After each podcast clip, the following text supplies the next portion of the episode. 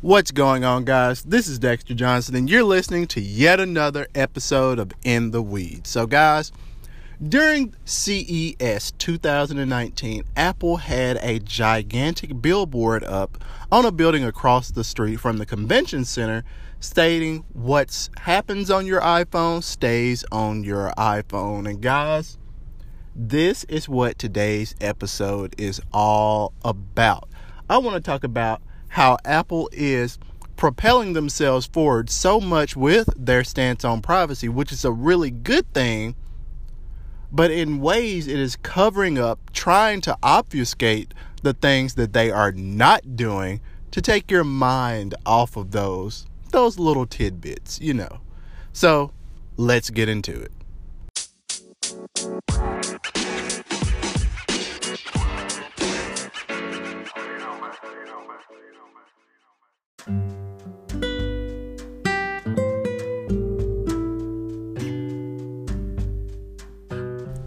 All right, Apple marketing team, Tim Cook, or whomever decide to come up with this, you know, this little cute phrase that you put up outside of CES, I have to tell you, first and foremost, that is a lie. What happens on your iPhone does not stay on your iPhone the minute that you start downloading third party apps.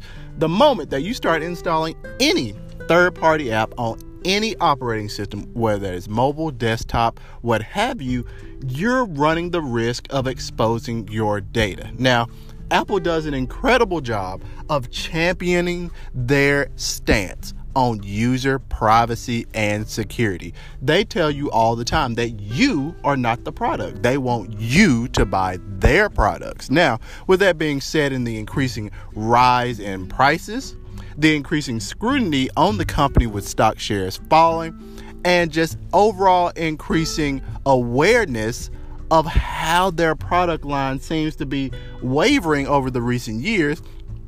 This is causing some people to be a little open arms. Now, for people that are huge proponents of Apple and essentially fawning over everything they do, then they don't see any of this as a problem.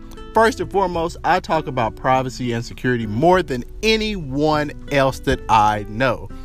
I use Tor from time to time. I use a VPN all the time. I set up private credit cards. I use pseudo email addresses. I believe in password managers. I do all of these things to obfuscate my identity online, and it's honestly a lot of trouble, but I think it is worth it.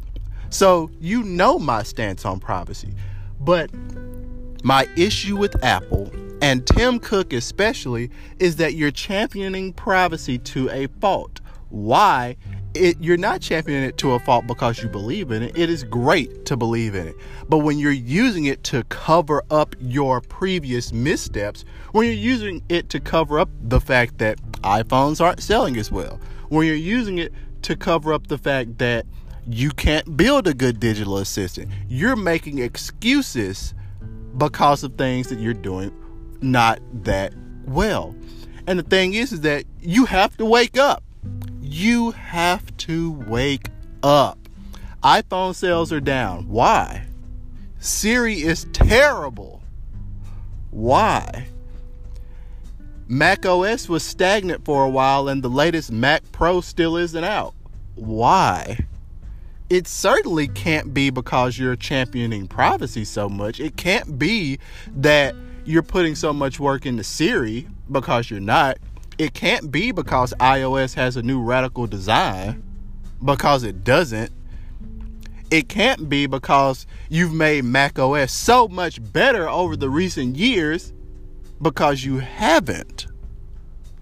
So, all in all, in my opinion, this seems like nothing more than an excuse. It's a big, huge, fat, blundering excuse. Not because of things that you are doing, but because of things you are not doing. Siri's trash. Make it better. This has to stop being a crutch.